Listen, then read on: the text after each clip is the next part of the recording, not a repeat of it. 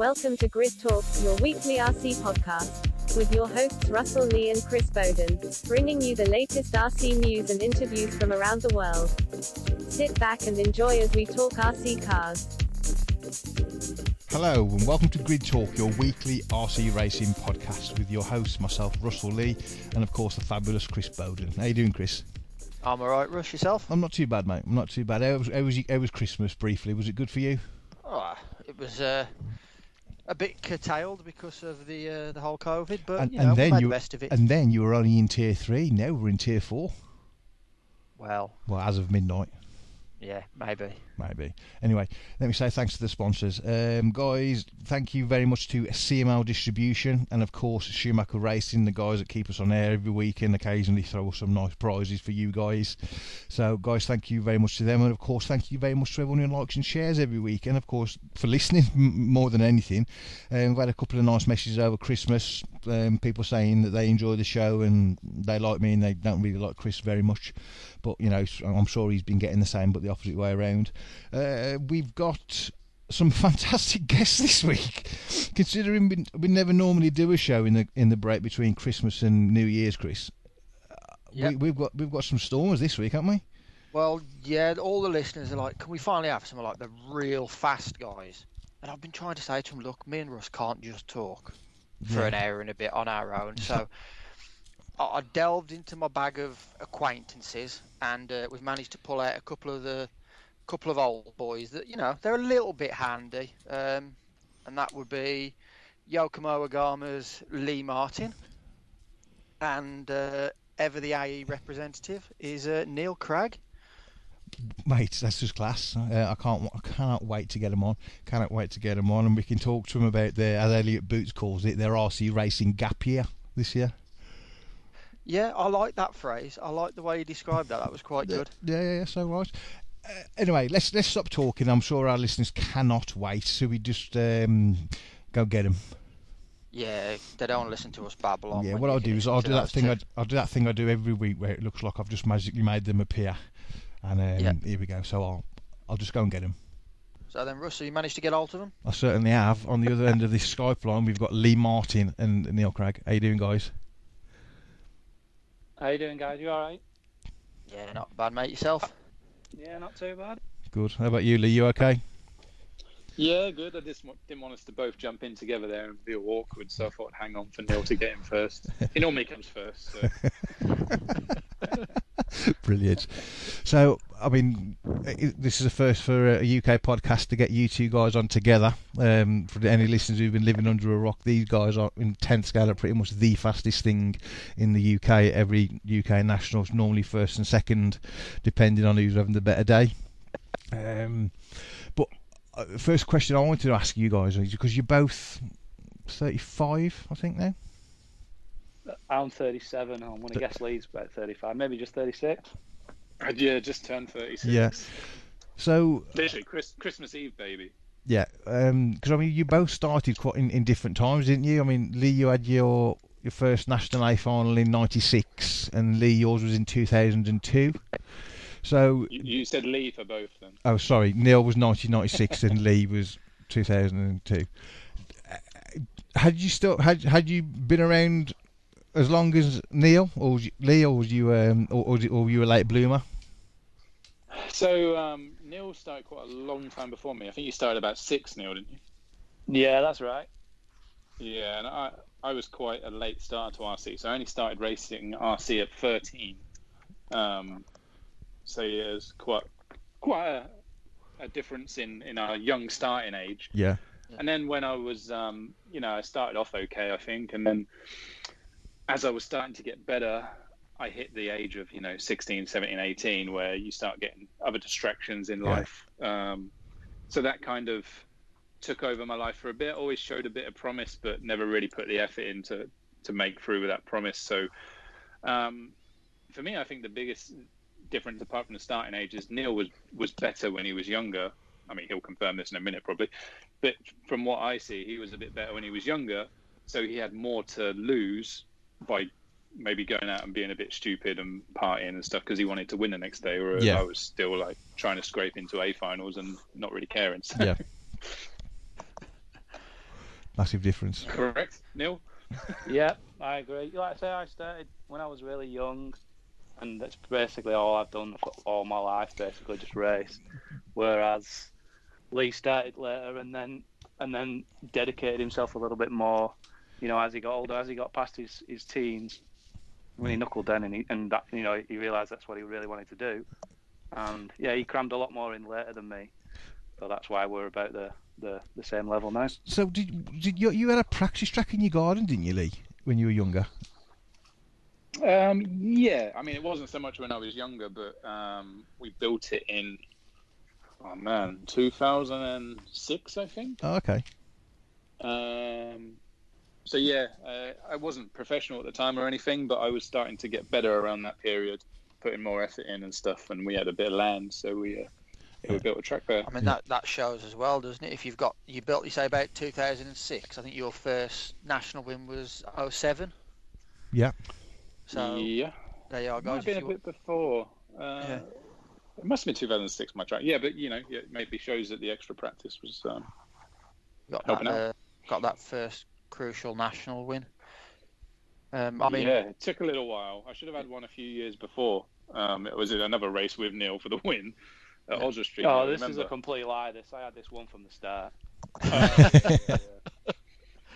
so was, um, is this a is this a battle that was uh, a memorable one for you two then? It was memorable Uh, for me because I went off the rostrum crying, but Neil, you bully. Yeah, no, I remember it well. It was Oswestry two wheel drive. And Yeah. I think Leah TQ'd.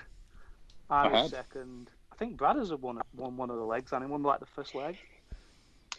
yeah, It I was- can't remember it- how it was. But I know it I was between- leg three. It was between you and Bradders, and you had to win leg three with a faster time, and you were pulling away from me, and I was trying, I was trying everything, trying to keep up, but I, you know, I just didn't have the pace that day. And then I think it was your speedo that went. Is that right? Yeah, I mean Novak Speedo firmly shut down about 20 meters from the finish line. No smoke, no poke. Oh. yeah. So that was that was like dragged away from me. I can't remember what year that was. That must have It been was- crushing then. It was B4, wasn't it? So it would have been maybe or five or six. Yeah, yeah. Must have been 05. Yeah, it was probably it was somewhere around that time, I reckon. But I remember Neil's first win too because it was at my home track and I was racing at the time, but I was just racing around the back somewhere. Yeah. So what track was that at then? That was uh, away, Hampshire, Hampshire, Hampshire '99, I think, with a with a trusty Predator. Yeah, not in all Yeah. Predator. With Yeah, uh, there was a there was a time at the end of the '90s where you just could you couldn't beat that car on, on our track. Nah. It was it was as long as it as long as it held up for the first for the as long as the minutes. as long as the gears held together, you, you couldn't beat it. It'd be really interesting to see uh, Predator in you know today to see where it would hold up against the, the cars these days. I think it'd be pretty pretty competitive. You see, I said I said this to Nathan Rawls, but he just completely shut me down and said, "No, modern cars would kill it." When he said, but to be fair, he didn't. He, he actually he, he he did say that, but he said it was more suited to flatter tracks. He said as soon as they started putting the big jumps in, um, the suspension double bounced up too much, and that's why it, it, it that setup didn't become the norm. Well, that, that's that's semi right and semi wrong in my opinion. Okay. Um, obviously, I've got predators, so I can Yeah, see yeah. them all the time. But I'm telling you now, if you had a bit of time, you could make that thing work. Yeah. Even on the big jumps. I hear you've actually got new inbox Oh, yeah. Predators. Yeah. I've got yeah, I've got a new inbox one, but yeah, it's um, yeah, yeah, you could you could very easily make that work on jumps and stuff. Do you, do Do you you want to think- do you want to lend me one, Lee? And I'll No, I'll go out with Roger. me, me, me, me, me and Roger can make it happen at Kiddie. yeah, take Neil with you. Roger can teach him if you. yeah. the doctor. Yeah, I mean, so I mean, just talking about some of the national stuff. Like, um, I emailed uh, the font of all knowledge nationals, which was uh, obviously Paul Worsley. Um, for those who don't know, Paul is pretty much the the be all and end all in He's- Europe when he's it the comes to one oracle. tenth off road. Yeah. Um, so I mean, some like amazing facts here that you guys have racked up between you. Um, Neil, number of national A finals competed in 228. Uh, That's pretty national cool. win- Showing it, showing his age. Yeah. Yeah, yeah. national wins 91, so nearly a 50% strike rate of every time you enter. That's pretty good. Pretty, pretty It, it impressive. used to, it used to be higher until some guy with an orange car came along. Yeah, well, Lee, you've got That's Simon 170 Moss. appearances. It's not bad. Yeah, and 49 national wins. I mean, they are literally it's a it's a massive stat things. Can you guys remember who was the last person to win a national that wasn't one of you two, like a, a UK championship over the year? Would it have been Bradders? No, I reckon it's Uh, what- got to be Bloomfield, hasn't it? As what a national championship? Yeah, yeah. over Intent. the year. Yeah, it'll be Bloomfield. Yeah, because I mean, despite the fact that you've shared a couple over the recent years between you, there's 34 national titles. Yeah, That's not pretty, too bad. That's pretty good. Yeah, Yeah, it's like So that, so that's you can only have two a year. So that's a quite a, an amount of dominance. Yeah, yeah. Well, you're It's- um, if, if we go to the um, national A finals, Lee, um, you've done 170, um, 87 in two wheel drive, and 83 in four wheel drive. And Lee's on uh, Neil is on 119 two wheel drive and 109 A finals. That's a lot of racing, man. it's a lot of tyres. I'm mean, still behind. I'm still behind Ellis in that as well. Oh, you've How got many to, has you've got got to keep going then. I think Ellis is on about 400. I think. Yeah. He has been around since the invention of the RC car, though, hasn't he, old Ellis? Yeah, yeah. Um, Yeah. I So- mean, the impressive stat to me that shows consistency is like Neil, 100 consecutive A finals. Although you you said last year you were worried, was it at Torch where you were worried that you thought you'd done it and you didn't make it? There was one really close a few years ago. I think it was Torch, and I was qualified 10th. You were I had a- tenth. Yeah. I had a tenth, and then I, I had a ninth at uh, Stockful a couple of years ago. But yeah, it's like it's like over eight years. Uh, you know, their finals altogether. It's pretty pretty impressed by. It. I'm, I'm you know I'm pretty happy about it. Yeah, and I think Neil. I mean, I'm Lee- not. Well, to be fair, you've you, you know, You haven't done badly. yours is impressive as well. You've had two, you've had two 50 plus runs. One was a 68, and then obviously the most recent when you had to go and do RCGP, wasn't it, for Infinity instead of, of Yeah, that, and that don't count was that because 50. I didn't actually miss it. I just wasn't there. Yeah, Nathan Well- Rawls did it for you. yeah. yeah. But um, yeah, I uh, I was on a pretty good run. I was on a, yeah, whatever it was, sixty run, and went to Robin Hood, and they run the track in reverse for the first time ever, and I could not get around. Uh, Yeah, I mean- it was hard work with a four wheel drive on on that. Oh, it's always hard work at Robin Hood with a four wheel drive, but it was especially hard the wrong way around, and it was the other the end of the straight was was really deceiving if you remember, and it was it, it was just yeah, it wasn't. I mean, even Cocker's one that says it all. You know, what I mean? yeah, Yeah. yeah. You just needed Yeah. the most numb car in the world because when you went down the straight and you went like around the bank corner, Yeah. and like every third lap you just go off the side and then you go down the hill and no one could get you. It was just oh mate, it was a nightmare. And if you were scared of it, it was even worse because after like two runs, I was then shit scared of it, so I couldn't drive around track. Yeah, that's crazy, man. Sounds like me on most corners. well, I didn't want to say anything, but yeah, Yeah, I mean, and these, it's not just nationals, is it? I mean, between your 15 Europeans, yeah, he's got me there as well. but It's closer though. theoretically, theoretically though, he's Neil's only three ahead there. But if you didn't, I'm assuming you've been at Euros a lot less time than Neil has, in terms of he's probably competing in more. So your strike rate's probably a bit higher. When did you start doing Euros now? Uh, 1998 was my first one. Yeah, I did the Worlds in '97, and then I stayed Euros in '98. So yeah, since then. Yeah. Well, Neil, I had a good, s- I had a really good spell when I first started winning them. I had a, I had a, I, I racked them up pretty quick, and I was certain I was going to beat Drescher. But then I went, you know, Lee came around, and I had, a, I've, I had quite a long. I've had a big spell, big, big distance between my eighth win and my ninth. I think it was like nearly ten years. Yeah. So, and in between, in them ten years, that, that Lee racked up all his euros. So yeah, he probably got me on strike rate there. Yeah. Yeah, I mean, Lee, your I- first, I don't first- know. I don't know because yeah, Lee, your first Euros win was 2010. yeah. Uh, so that's only 10 years, and you've won six. So on average, you've won 60% of the last. The last. from the first win, but uh, that's to be honest, he's, he's still got more than me, so I'm still going to keep trying. Well, there's only, yeah, there's only two more. Neil's got seven two-wheel drive and two four-wheel drive. And you, um, you got two, five two-wheel drive and one four-wheel drive, but you did the double. Um, and your first Euros. Is that right? Yeah, the first one I won. Yeah, Yeah, yeah. For, it was 2010, you won two-wheel drive and four-wheel drive. yeah. I had the- a few missed opportunities too, but I'm Mm. sure Well, what's- Neil's had quite a few of them as well. when you when, when you when you do the two wheel drive and the four wheel drive championship in 2010, is it is the pressure more when you've already won one class to to win the second class? No, I don't think. I mean, it just resets and starts again. You know, Yeah. you've always got pressure.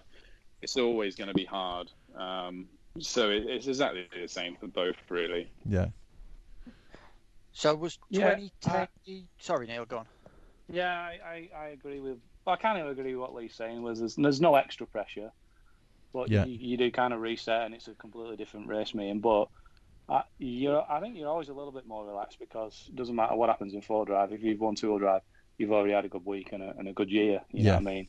And then and you know if you still want to win, but anything after that is is a bonus. yeah, Yeah, I kind of agree with that. It's like if you've won one, you you're semi-satisfied. You're like, yeah, I've already won one.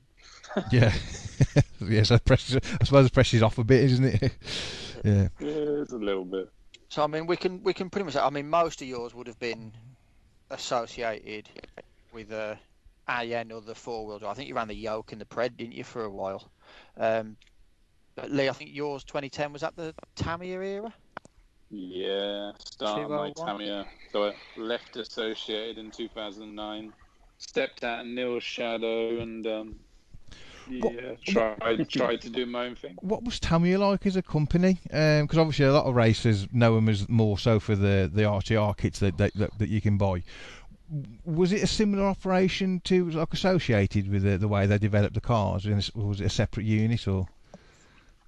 I mean, it was it was pretty different. Yeah. Um, you know, Associated's a big company, and they put a lot of emphasis into racing, and they have a big development team, mostly American. You know, sometimes they wouldn't massively listen to guys from Europe and stuff. Yeah. Um, whereas with Tamiya, it was it was basically just me on my own, um, giving some advice on on what I thought we needed, and then maybe stuff appearing, depending on how uh, how easy it was for them to make. So luckily, the full drive never really needed much. Um, the two wheel drive, I mean, it worked when we were on dirt because it was basically a, you know pretty much a copy of a B4 anyway. Yeah, Um, but then, you know, on AstroTurf, it was becoming more difficult because everything was going to, to mid motor and it was kind of being left behind before it really started. But, um, but yeah, completely different companies to work for. With Tamiya, say you're very much on your own. But it's good in a way because if you do succeed, you know, you've kind of like you, you put everything in place that you needed to to get it to work. yeah. Uh, um, so yeah, it was your own destiny, really. Awesome. So, So, was it a? Sorry, go on, no, after you, Chris. Go on. Sorry. I was going to say, so obviously, most of your career has been sort of Japanese brand, hasn't it? You've got Tamiya and then Yokomo. You said about how everything was going to towards the mid motor. Was that a big part of you leaving Tamiya and going to Yokomo and running those mid motor cars? Uh, no, no, not at all. I mean, Tamiya closed their program. Um, it was kind of, you could always feel it was going to come to an end at some point. Uh, so just at the end of 2013, they basically closed their off-road program, and I had to look for, for something else. Um, I was already talking to Yokomo as it happened, so uh, it all just kind of fell into place, and, and just did the switch. Never looked back. No, no things have changing. No, no, no, nothing, nothing's changing. Um, carrying on as per at the moment. No, no silly season. I notice Neil uh, also announced today 23 years with Associated. Yep, Yeah, Uh, that's a long time, man. That's a prison. That's a life sentence. Yeah. That's two. it is. You know, I, uh, you know, no one's ever been interested, so I've just stayed put. Yeah. Have Associated even Yeah. forgot you there? They're just like, well, who's this bloke that we keep sending bits to? I mean, Yeah. you know, I mean, they really must have like, you know, associated. You must have been so happy with associated. I mean, like, obviously, the B5M wasn't exactly a great car, was it? You know, um, and that interspersed between the, the five and the, the, the four and the six. You know, surely um, that would not not that would have been the time to go, but you know, you stuck through it like a, like a like a champ. Did you did your dad have much say in um, what did it, were you racing like that? Uh, no, he doesn't. He, he'd never pressure me to do to, you know, have to change or anything like that. We I mean, obviously, Well, not changed, but yeah, you know. if if he thought there was better options on, he want he, he he'd probably keep it to himself. Or Yeah. I'm not sure to be honest. We never even had we never had to have the conversation really Yeah. because we've always been, pretty, you know, pretty happy with, with where we were. We'll have, we'll have to get him on and ask him. He'll never come on here, mate. we'll see. when the Nationals finally got, we'll have to record him in secret. we'll secret. see. yeah. Yeah. so I've heard on the on the grapevine, Lee, that uh, the, the DXR race normally at Harper Adams might be coming to your your your little track down at um, Nemo Raceway. Well, it's you know it's not a, a DXR race, um, but obviously they couldn't Th- put a their, race their on weekend. Sorry, yeah, yeah, yeah, their weekend. Sorry, Yeah. And because we um, we always heavily sponsor DXR race, you know, we headline sponsor last year, Yeah. and, and you know, Nemo tries to be a massive part of their race. We thought, well, if they can't do it, we'll we'll take the weekend. We'll do our own four day race. Um, we'll make something pretty special, hopefully. Um, and yeah, yeah, try and have a wicked race. Yeah, is it? Are they st- did I hear? Oh, 'cause I heard it wrong. I'll ask you straight. I heard a rumor that you were going to try and put a roof, uh, like a shed roof, over the track. Is that still something you're looking at doing? Yeah, yeah. So that's what we're, we're planning for at the moment. We're trying to get it done. Um, obviously, it's a lot of hoops and stuff to jump through to do something like that. Yeah. Um, it would be more like a Padova style roof. You know, it wouldn't be a shed roof, but it would be a, a temporary roof, but Yeah. of very good standard. Yeah. Um, they use a lot of them actually pretty local to where the track is at like Jaguar Land Rover, and they have them for storage and stuff. Yeah. Um, so we've had meetings on it, and um, it can be done. It takes a lot of work, but it can be done. So now we're just trying to trying to cross, you know, cross the T's and dot the I's, and see if we can get it over the line. Yeah, that'd be cool. That'd be so Yeah. cool. Yeah, hopefully. So, if lockdown ended tomorrow, what would be the first track you'd go to? It depends. If I if uh, if the world just went clicked his fingers and it was fixed, um, I think I'd be jumping on a plane to OCRC and having a getting a fix of dirt racing because this year's been you know Yeah. rubbish for being able to travel and, and do racing. Uh, Neil?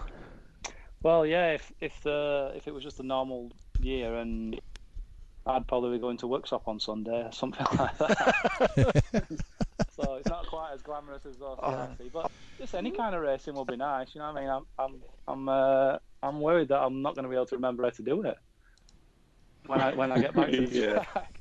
Yeah. Yeah, I think don't quite think you've got to worry too much about that. Yeah. I'm worried that like some youngsters like Tommy Hall's just going to turn up and, and kick our ass because we've had two years out. I think I, Mate. I think I think he's stolen merch on us. I think it's not fair. The young guys they get they keep it more, but as old guys we need more practice, and I can't get it. So if Tommy wins the nationals next year, I'm calling it void. All right. yeah. It's a He's warm look- up, he's warm up looking national quick. year. yeah. I mean, He's looking quick. it's it's quite funny, Lee, because we uh, have quite a few of these podcasts. We've done nothing but wind Tommy and Lee up, uh, so Tommy and Neil up, saying that Tom was going to win the Euros next year, and then we were talking to you in a hat, and he was saying, "But they both better watch out because I'm I'm the young. What, what was it you called him? The young gun, Neil? Uh, Una. Yeah, Uh, well, we have a little thing where uh, I always say I'm number one. I'm number one in Europe, and he's number two. Mm. But he's saying beating me quite regularly now. But I, but So he still calls me number one, but I don't know for how much longer. He's got to win one of them Euros first. yeah, he's got to he's got to, he's got to win something big first before he can uh, you know roll with the big dogs. That's it. so when when speaking of being the big dog, when you won the worlds in 2005, was it a shock? Uh, I'm, it wasn't it wasn't a shock. Well, obviously it's never expected, but you know we'd had the I was in my prime racing wise. I don't think I'd, I've ever been you know better than when I was in 2005. It was in Europe. It was in a track where I'd raced. You know I'd done warm up meetings and and Euros there, so I was quite confident going in. But obviously you never expect to win. But I were you know I was at my peak, so it was going to be my best ever chance and you know, thankfully everything everything came together just so I wanted it. Do you still watch the video that pops up on I've YouTube wa- every I've now and then? I've, I've watched it once or twice. Yeah. Does it make you cry? does it make you cry, or does it bring back memories of of, of, the day, or when, when you see it uh, when you watch it again? I mean, I'm not a big one for crying, but Well, I- yeah. I, it just you know, yeah, it can it makes you emotional, and it's just well, it's, it's probably the proudest moment of your life. Yeah. You, you know, while my I think wife's he's not uh, crying. I can't- He's, he's crying now, isn't he? Listen to him. No, don't be silly. How, how, does- how does it make you feel, mate? Rick, tell us. I'm not crying. You are. but I mean, Lee, the worlds have eluded you so far. Yeah, yeah. Unfortunately, so. You get, you think you still got one in you, mate? Yeah, I think so. Um, I'll, yeah, I'll, I'll definitely try. Uh, hopefully, we get to do a worlds, you know, next year. Um, it, it will be in America if we do, and you know, it's always hard to to do well in the states, but that's where I've had my best result at a world. So, um, yeah, why not? Yeah, I mean, this is weird about the American one, isn't it? Because all they're saying is he's going to be somewhere in America. That's all they're saying. There's no information about where the track's going to be or yeah, anything They- like that. They've narrowed it down to about a quarter of the planet. That's about Yeah. it. Yeah. Yeah, I'm not sure what they're going to do next year. I mean, it's meant to be it's meant to be eight scale this year, and then uh, is, is it going to be moved to next year, or is that going to be postponed again? And yeah, I'm not quite sure Well, what it's they're been going to do with it. moved so far. On the calendar, it's shown as next year Brazil. But then it's not hundred percent that's going to happen, is it? So No. Would you, yeah, would, so you, I'm, I'm not I'm not sure which what they're going to do yet. Would you go to Brazil, Lee? Because I know Neil said he probably wouldn't go because of the safety issues. Would you go if it was in Brazil? Um, so we dis- we discussed it because obviously it was meant to be this year, and um, we were actually of the view that I wasn't going to go. Um, not so much the safety, you know, yeah, it is a little bit unsafe, but the cost um, to get there to you know pay for your because it was it wasn't just like fly to Sao Paulo and you're there. It was like fly there, drive eight hours, or fly there, get a dodgy plane into a dodgy airport, and it was just Yeah. like it was just seeming to be very, very expensive and, and very difficult. So we were we were probably going to miss it anyway. Um, Yeah. So we'll see we'll see what happens next year. You know, if, if it, it has to be it has to make sense as a business. You know, Well, of course, yeah. we pay five grand to go there and we finish, I don't know, have a bad day and finish in the 16th or whatever. Was it really worth it? And and it, to be honest, unless you win, is it worth the the money you spend? Yeah. yeah. It's a long way to go, is it? It's a long way to go. I mean, do Yeah. you saying that? Do you feel like because obviously you've got the whole Agama deal now. You're part of the company rather than just a a sponsored driver, so to speak. Do you feel that stability with the Agama's going to help you with your eighth results? Because when you were with Infinity, it was a lot of development on the car. So you'd be trying this car, then trying some bits off that car, and I know you'd ran some hot body stuff, some AE stuff before to test them. Do you think that stability will help? Yeah, definitely. I think even this year it's been nice to be able to work on one car, completely understand it because with the other cars I use, yeah, I was working on them for a while, but when you come up to different conditions that you've not been on before, you, you don't have that muscle memory or that experience to track back to and work something out. Yeah. Whereas um, with this year, even towards the end of this year, you know, going to places like Hearts and stuff, and just believing in your package and knowing what to do to make it a little bit better, and so yeah, I think I think it's definitely helping, and it, and it will continue to help into into next year. And obviously, with our track, we can test and run as much as we can, and yeah, Yeah. learn a lot. So when, when, Unlimited practice. when you were with Infinity, uh, obviously we, you, you drove different brands at different races. Did you take like a couple of cars and try 'em and to find the best one per per national, say, or did you go in mind with I'm going to run the AE car at this meeting or the HB car at that meeting?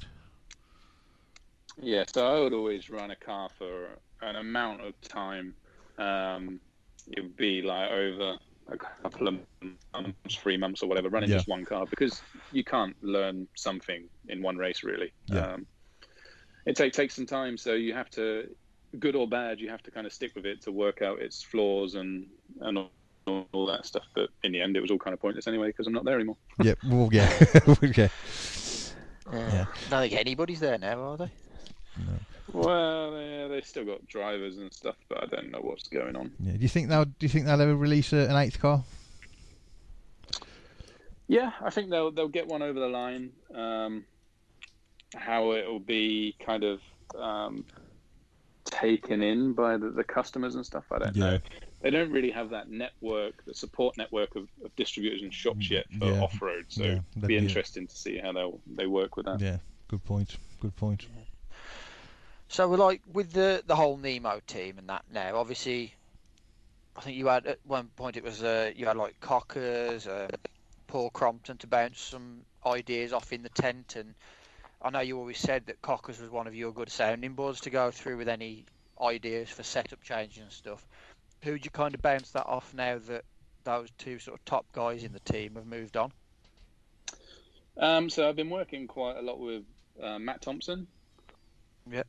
He's he's um, he's getting better all the time, and he drives similar-ish to me. You know, he's on the the more smooth, consistency side of things, and um, he, he's a knowledgeable guy, and you can talk to him about stuff, and and yeah, you can ask me stuff, or I can ask him stuff. But yeah, Cockers and that were great. Um, I always used them to bounce ideas off whether I took whether I actually did what they said was was different, but sometimes they would keep me from doing something stupid that I'd thought of. So And Neil, obviously the AE team in the last few years, that's gone through uh, quite a lot of changes, hasn't it? It went from pretty much just you and your dad sat in a corner of a field to pretty massive now, isn't it? With uh, everybody seems Yeah. to be there. Yeah, yeah, we had a couple of uh, barren years, which are, you know, it's always hard on your own. Not, I mean, to be honest, um, you know, me and Dad have never want to bounce setups off everybody. In all fairness, it is always helpful to have everyone there. But me and Dad kind of done our, uh, we do our own thing, regardless. But as far as team go, yeah, it's it's. I mean, the CML associate team's been awesome at the at both sets of nationals, tenth and eighth scale in the last few years. Yeah. Just uh, yeah, you, you know, it's been big improvements and really good to see. Yeah, that was, g- yeah, it has. It's been uh, it's been great, obviously being part of it as well and seeing it, and like the youngsters coming through, like Oh, Tommy, do, do you Jamie, run associated as well? me. yeah, mate, well, I- I've got an associated car, but your old man said don't put the stickers on. You're kind of disgracing it a bit. So To our listeners that No, don't, no, it, it, it has been good. Mate. It- It's been, uh, it's been the whole team's been great. Yeah. Good banter. I, I love the the night. I know, love the night time and you know everyone getting drinks and the barbecue and stuff. It's uh, real good fun. it's hard to get the drinks with Mick about, isn't it? So you, are you both um, always been mega competitive at the EOS meet, round meetings as well, haven't you? On the um, on the EOS carpet. Go on, Lee. I'll let you go first. well, man, I was letting you speak. nah, you go Um, first. Remember when you overtook Yeah. Lee? Remember when you overtook um, oh, who was it? We overtook that Martin guy on, when you overtook him on the steps coming down the um, that clip that Thousand. clip man, that was unreal. I've watched that clip so many times. It seems like yeah, I wish I could get the royalties off that. Uh, Yeah. I mean, the first time I saw that clip, it was in it was just in a GIF, so there was no sound, and I thought, Jesus, Yeah, that was an awful move. And then when you hear Scotty Ernst shouting, "Martin Wollanka, class dismissed," Yeah. That just Yeah, makes it it even more special. Scotty made it wicked. To be honest, when I watch it, and I do watch it if I'm feeling down or lonely, um, I, uh, I um I always look at the people in the crowd because where they're stood, like it's behind the the steps, and some of them can't really see what's happening, and just everyone like going mental actually kind of makes me feel kind of good. But yeah, uh, EOS has always been pretty good for me. I had one year when stuff just didn't go right for whatever reason. Um, it was a year when Neil's stuff was was going right very well, and we kind of had a, a polar opposite from the year before, where I was doing quite well and Neil was in the mid mid of the pack. Um, and it all just depends on corner speed with your car. Um, he struggled one year to get corner speed out of his car, and and a year later I struggled to get corner speed out of my car. And you could just see it on the track. You know, nothing to do with how you're driving. Um, but over the past couple of years, you know, we've been back dialed in and, and picking up the podiums and a win here or there. So, yeah, yeah, it's always been quite successful for me, really. I mean, Neil, you've won one of the championships, haven't you, with the B6D? No, no, I was just uh, I was second in one of the series. But yeah, just to mirror what, what Lee said, I uh, I came in a little bit later than Lee, and so we had a you know a year or two trying to you know learn our way with the cars and stuff like that, and then and we found a really sweet spot with a good setup on our car, and, and I, like I say, one year our car was working really well, and it was it just so happened it was the year where Lee was struggling a little bit with his, and then the year after we kind of stayed the same, where but then everyone else made big gains, so we got, got left behind a little bit. But that's carpet racing, right? Yeah. And that's that's carpet. Yeah. I mean, one of the other fa- my favourite passes was I don't know if you remember it. I think it was I think it was two wheel drive at the last MKGP in the actual one in the shopping centre where they had like the cream coloured EOS carpet, and then you went down the straight, switched back on yourself, and there was um, like a little jump going into the wall of death, and um, I'm sure there's a video of it somewhere. And I think Lee, you were leading going up onto the wall of death, but Neil just sort of jumped and landed this B6 in a gap that was probably B6 and another tyre wide, and just sort of forced you over. And it was just like the whole the whole of the shopping centre just erupted, and these were people that were just out It's you know, mad, is it, when when that happens? buying their gro- buying their groceries at Marks and Spencers and stuff. And, I think it was. I remember it. Was it. at the end of the, was- end of the straight. Yeah, exactly. yeah, yeah. It was at the end of the straight. Yeah, no jump, just uh, just good driving lines. Set him up coming on there and just nipped up the inside. You know how it is. That's not my favourite. That's not my favourite pass of yours, though, Neil. No, I was going to say uh, the one on Wollanka was pretty good, but it's the second best pass I've ever seen. Well, my, What, what was the first? mine just relates purely to you. Uh, well, I'm biased, so it's the best pass I've ever seen. Yeah, on, on me, by any chance? Yeah, that, you know which one it is. Silverstone? Uh, I think it was the B Walk, wasn't it? 2016, 2017, something like that. Yeah, round the outside. Yeah, I got him. I got him uh, lead DQ'd, and I was second, and we were really evenly matched. Well, we actually, Um, you remember, we actually we had the same point. Well, we got the exact same and time, our didn't we? yeah, our fastest time was exactly the same. So it went on our second fastest time. Yeah, that's right. and, That doesn't uh, happen very often. No, Yeah, it was pretty close. And I managed to get past him in the first leg. Uh, I, I think the, the first leg was a good pass because I actually set it up the lap before and I thought about it. I thought this is where it's going to happen, and I and I worked it out and I, I was like, oh, that was brilliant. And then the second leg, I managed to get Randy outside of him at the end of the straight, but it was just purely by just instinct. You know, within within a second or two, you just you just reacted. It happens, but it was it's one of my proudest ever passes. It was really it was clean and it was good fast racing with top two guys in the country, and yeah, it was. I wish I had a good video of it. Yeah, it was mega. That, well, that was what I was, was going to say for you. That was your, your best pass I've seen because the, because the lap bef- or the leg before when you got me, I was like, well, I'm going to cover that this time, and I went a bit slow down the inside, and you went around the outside. Yeah, yeah. you, you knew what was coming, and you thought he's going to go up inside of you. And it was just, I don't know, it was just pure instinct. I just, I run a bit hard into the corner, and it just took me wide, and it's me perfectly around the outside. But yeah, it was really cool. So any And memorable passes the other way time, around? It would have just flipped off it.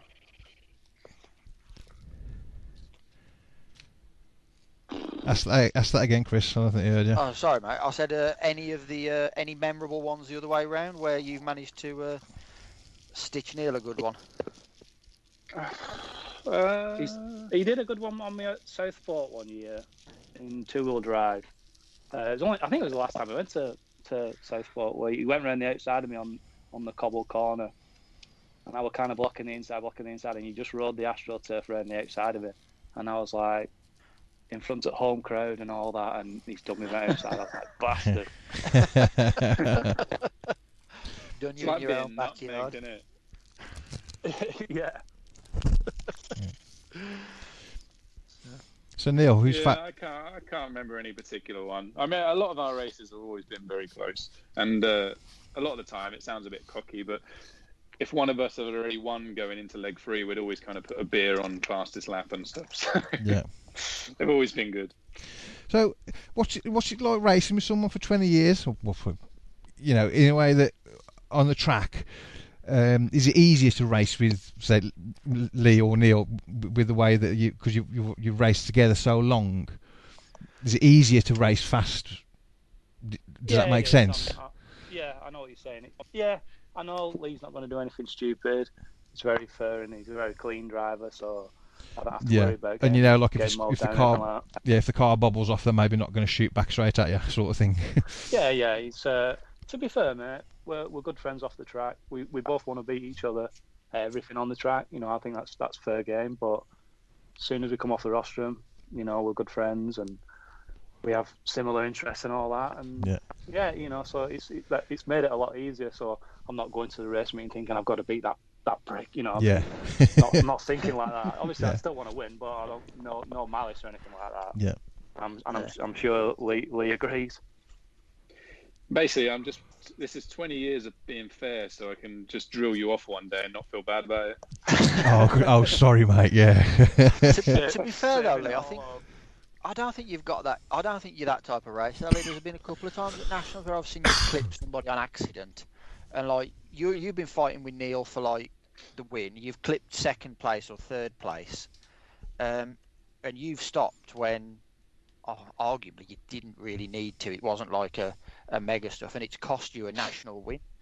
And I think if any of the young kids are watching that, that's a, such a good um, example to be setting to them about racing fair um, when that Yeah, much is I on mean, the I- line.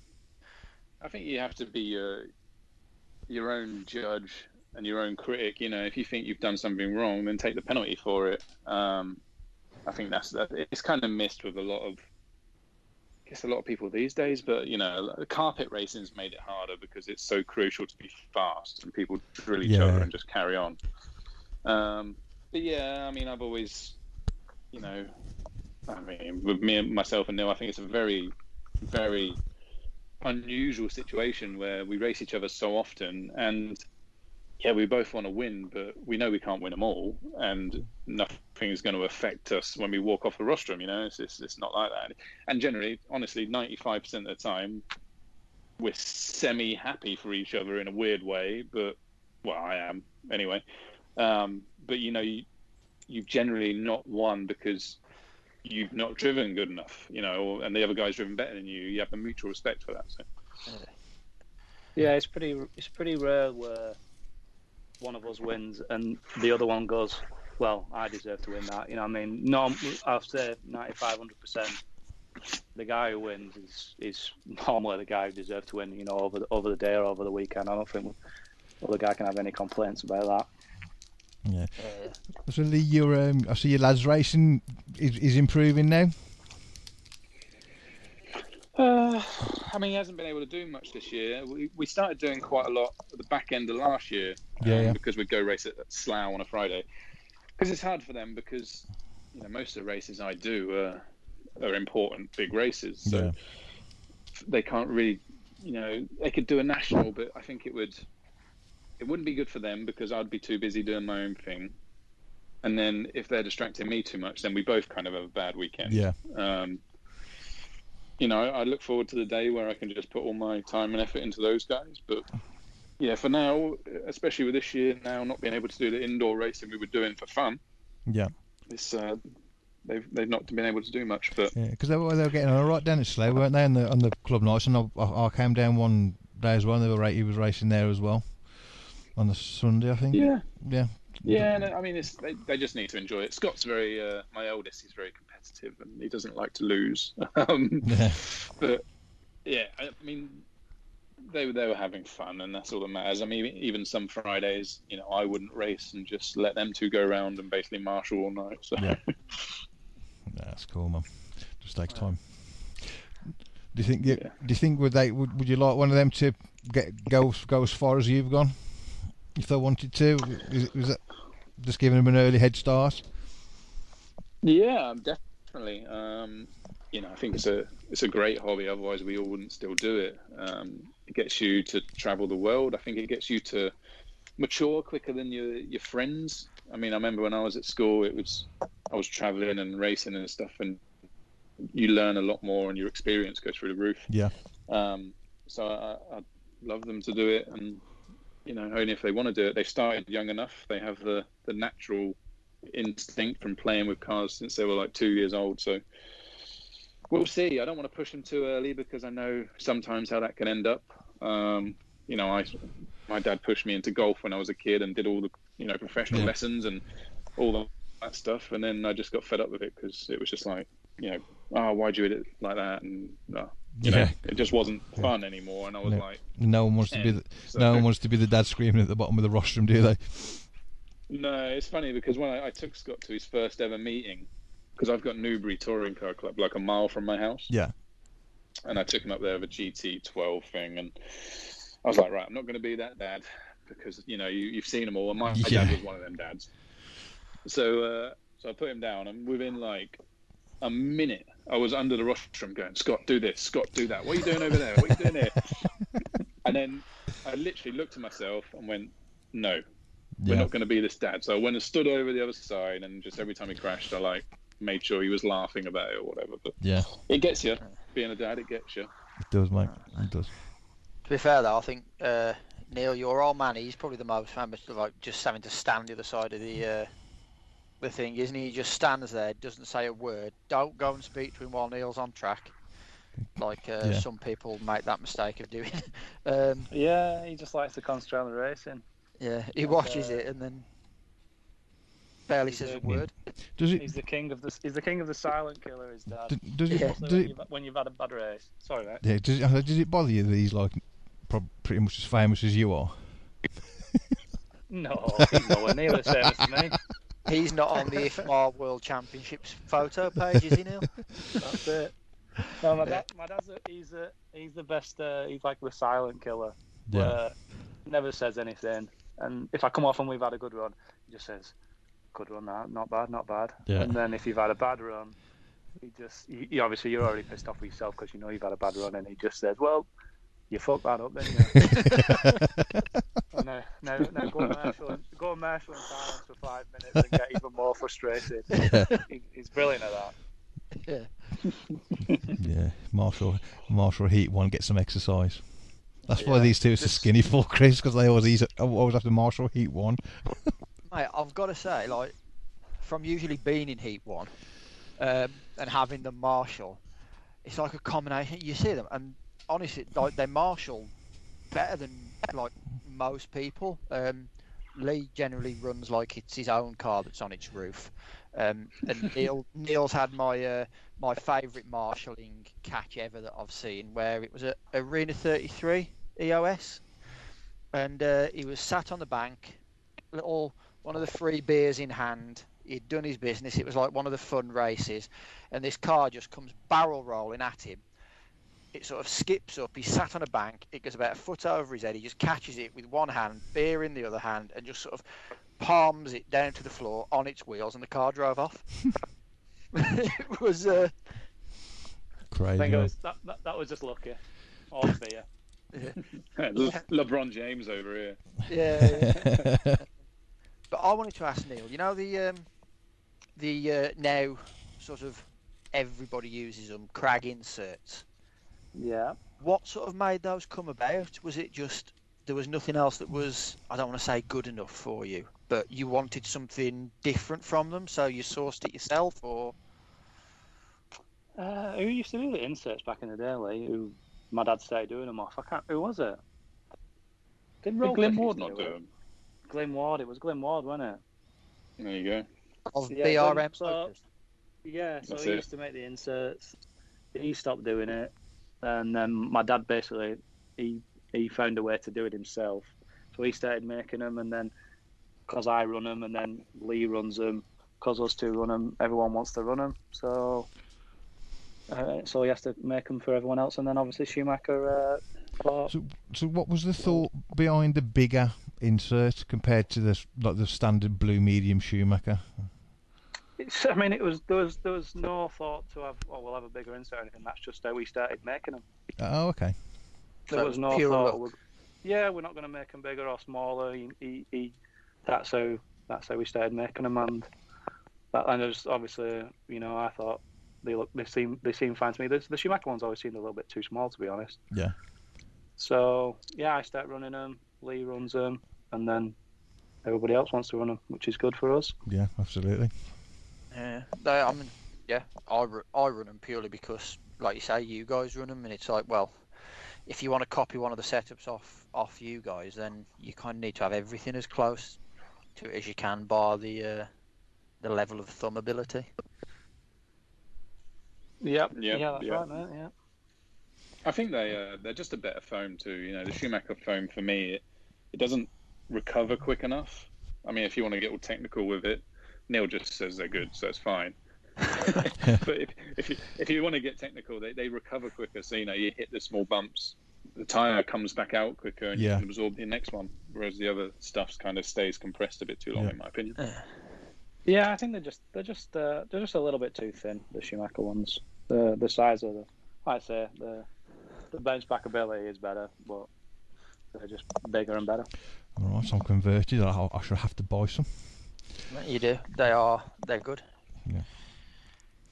Um, I was going to ask something else then, but I totally forgot what I was going to say. Oh, that was it. How was, Um, your, how was your Christmas, Neil? Uh, very quiet, mate. To be honest, didn't do out- didn't do nothing. Obviously, Didn't same as re- rest rest of the country. I saw him, and my dad's got an hot tub now, and he's got a motorbike. Yeah. He's having he's having a bit of a midlife crisis at the minute. I know he sent me pictures of it. Yeah, to be fair, it's really nice. What's, Uh, what's he had? He's got the Suzuki GSX 1100 or something like that. Nice. Gixxer, that's a that's a powerful bike. That is. I mean, he used to have. He, 20, when I first started racing, he did used to have motorbikes. He's had quite a few of them, and then he's just well, he's he's, he's been a dad and he's been a grown up for 20 years, and then it, now I think you know a bad year, and I think he's just got to the point where anything that he wants, he's buying. So he's got he's got an hot tub and he's got himself a bike. So one of them things is really good because I get to sit in it all the time, and the other thing, I'm a little bit scared, but he's he's he's sensible. It's the hot tub. yeah, yeah, that's it. Has he got the uh, the Valentino Rossi leathers that say "Doctor" across the backside? No, he hasn't got. He hasn't. He's just got your standard stuff at the minute. He won't go because I think the bike. There's a lot of white on the bike, so I don't think it. I don't think that Rossi stuff will go. But yeah, he, I mean, he's very happy with it. He's he's he's, he's spit polishing her, spit shining her every every other day. So he's just waiting. He's waiting for a bit of good weather to get out there. Brilliant. So, obviously, you guys have pretty much been there, done it all, seen it all in the RC world.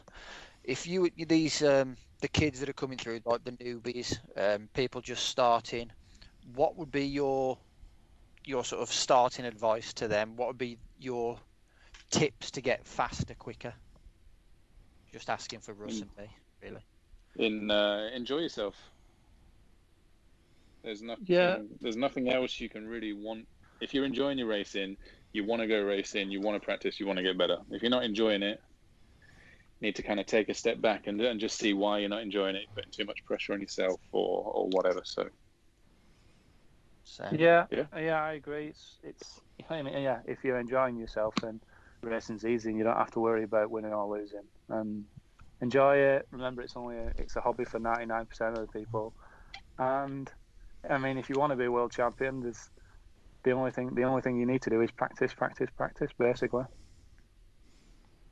yep. Perfect. sound advice.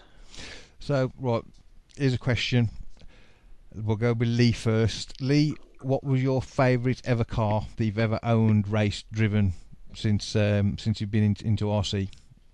Which one would you get back tomorrow if you haven't already got it? Ah, man. Uh, Favourite you know ever car? what? That's a difficult one. Because if if I could have a car back tomorrow to, to chuck on the track and race, I'd probably get a 511. Yeah. Um, but then if if I oh that's tough because I love tool drives as well. So um, if I was going to go and just like get a tool drive out that I thought at the time was just like the the car to have, it would be the original YZ2. You know Yeah. because we we were the first guys to make the laydown car. I was involved in the process to do it and when it come out it was a step ahead of, ahead of everything else and if you really want to be critical everything now is basically a copy of it Yeah, It was a good idea, that box was. so there you go Yeah. there, there's my two Nice one. How about you, Neil? I mean, two-wheel drive is pretty easy for me. It's a B4. It was. It's the. It, you know, it won everything for ten years. It's the one that gave me my, you know, biggest race result, and just an outstanding design. And I, if I were being really critical, I'd ban mid motors, and we could we could just all race rear motors because it's so much cooler. Yeah. I I would I would join you on that. That would be yeah. better for everyone. You should come, you should come to Ki- Kiddie normally through the winter have a rear motor class and it's full of B4s and RC10s and stuff like that. I'll remind you next. I'll remind you both next year if it, if it happens. Yeah. They just feel Yeah. they feel right on the track. They Yeah. feel, they just obviously they're not as fast, but they just Mhm. feel they they're just cooler and they just feel better driving. Yeah. Yeah, I mean, I took some time out in between my last two-wheel drive before the sort of just before the B6. I had the B4. I missed the sort of Centro rise of brushless era. And you get back to the track, and I was watching. I was like, "No, them two-wheel drives don't look right. They just look like a four-wheel drive with skinny front wheels on, because you can't see the motor hanging out the back. And Yeah. It just didn't look right. You couldn't tell what race was on.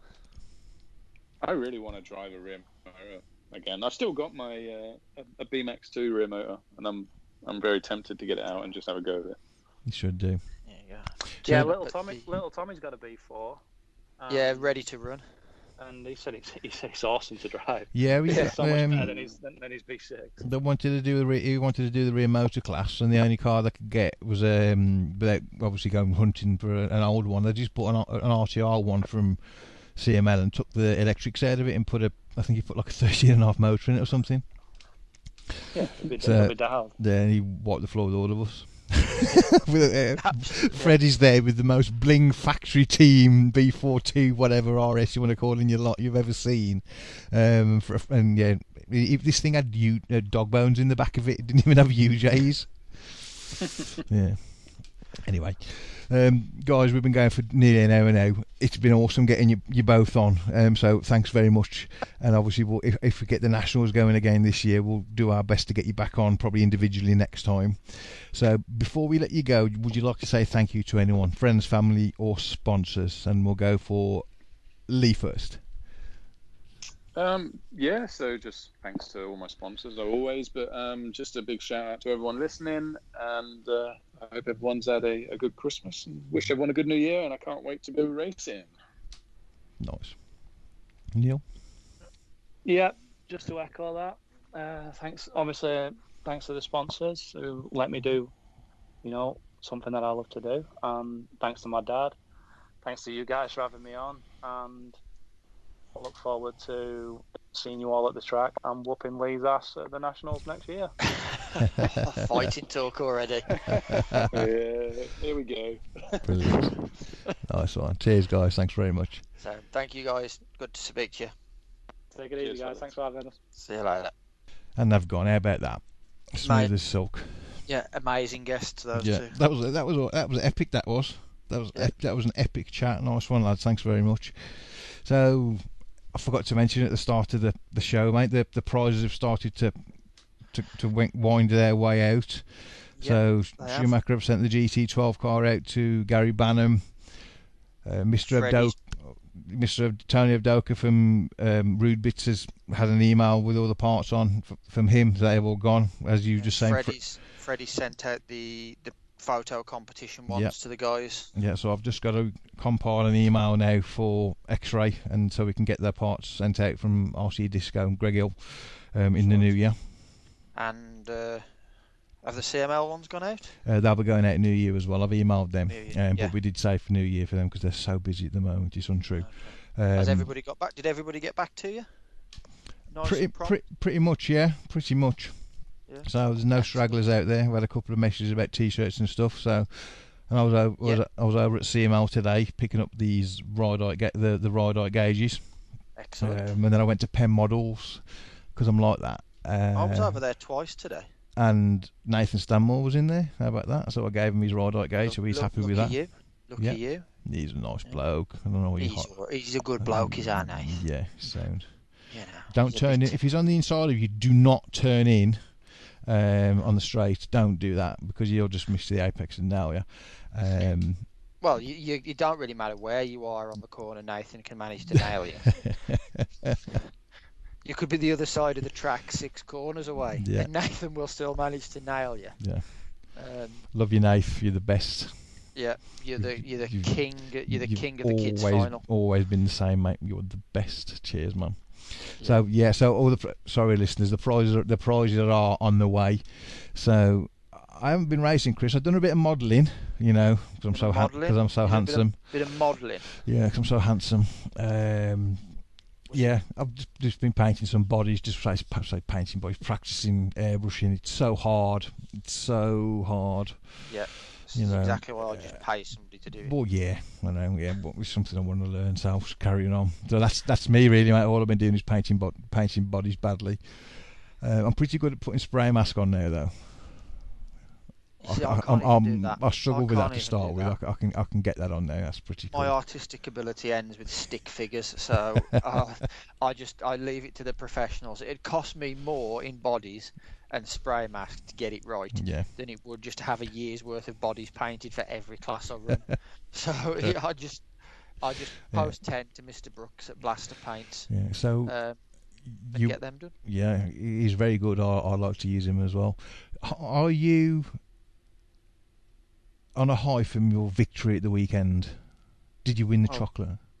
No, I didn't. Oh, mate. So Where were? So where were you? Paint, paint, paint me a picture. Where were you? What What was the we weather were in like? Coventry. It was their delayed Chocky Challenge run, Yeah. so we were in for two wheel drive.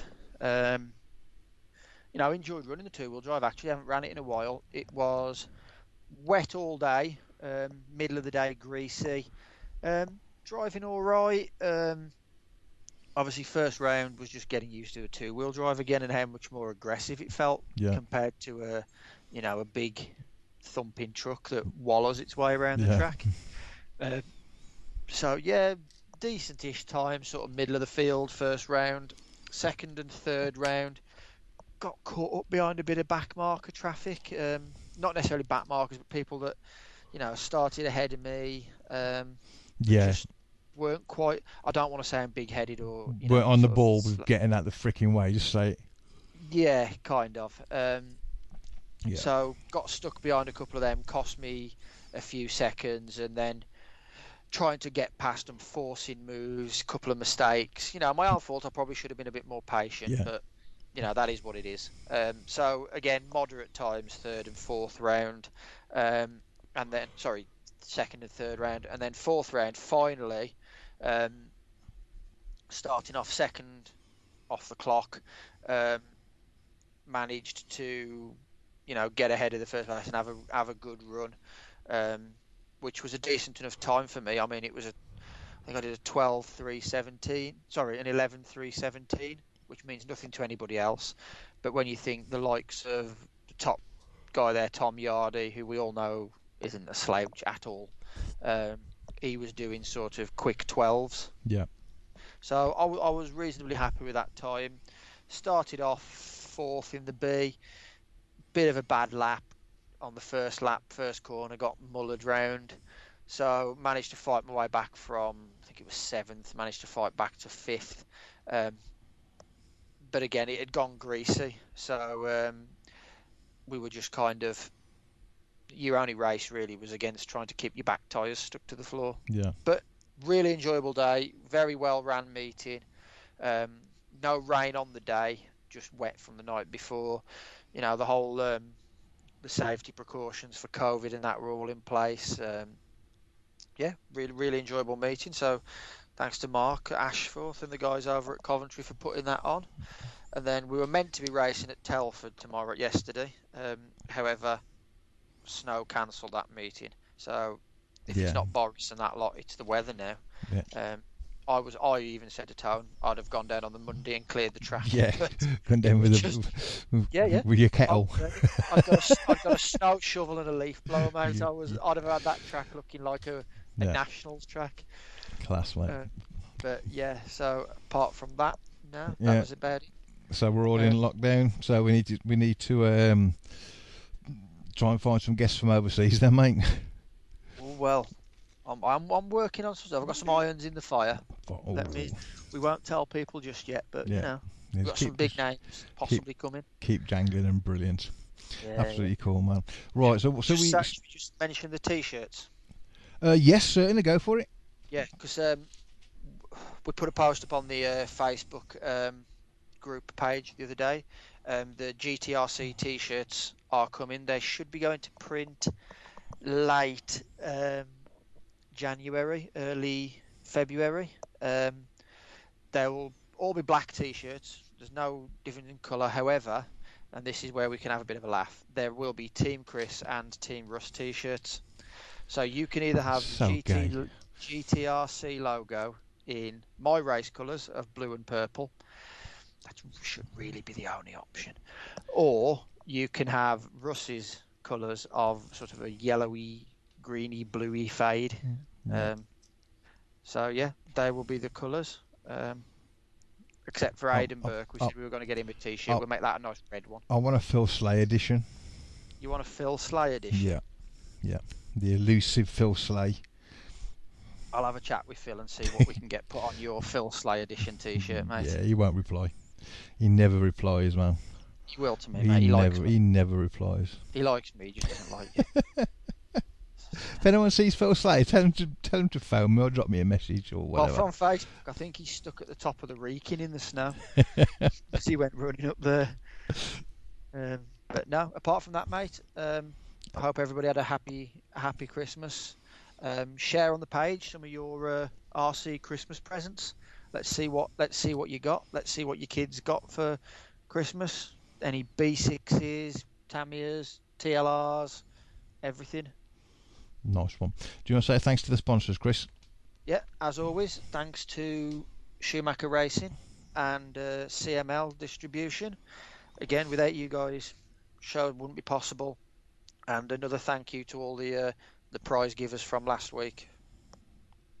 Perfect. So, guys, thanks very much for getting involved with the podcast. You are all absolutely amazing. Thank you for liking and sharing. Um, we will be starting the new sharing from this week. So, from the from from now on, obviously, all the names that share every week will be going into the prize draw for next Christmas. So, get your name get your name in the hat in, into the virtual raffle for the Christmas draw 2021. Um, Chris, that's me done. So, I will. I'll see you next year. Yeah, see you next year, mate. Uh, although it is only seven days, but yeah, I will see you next year.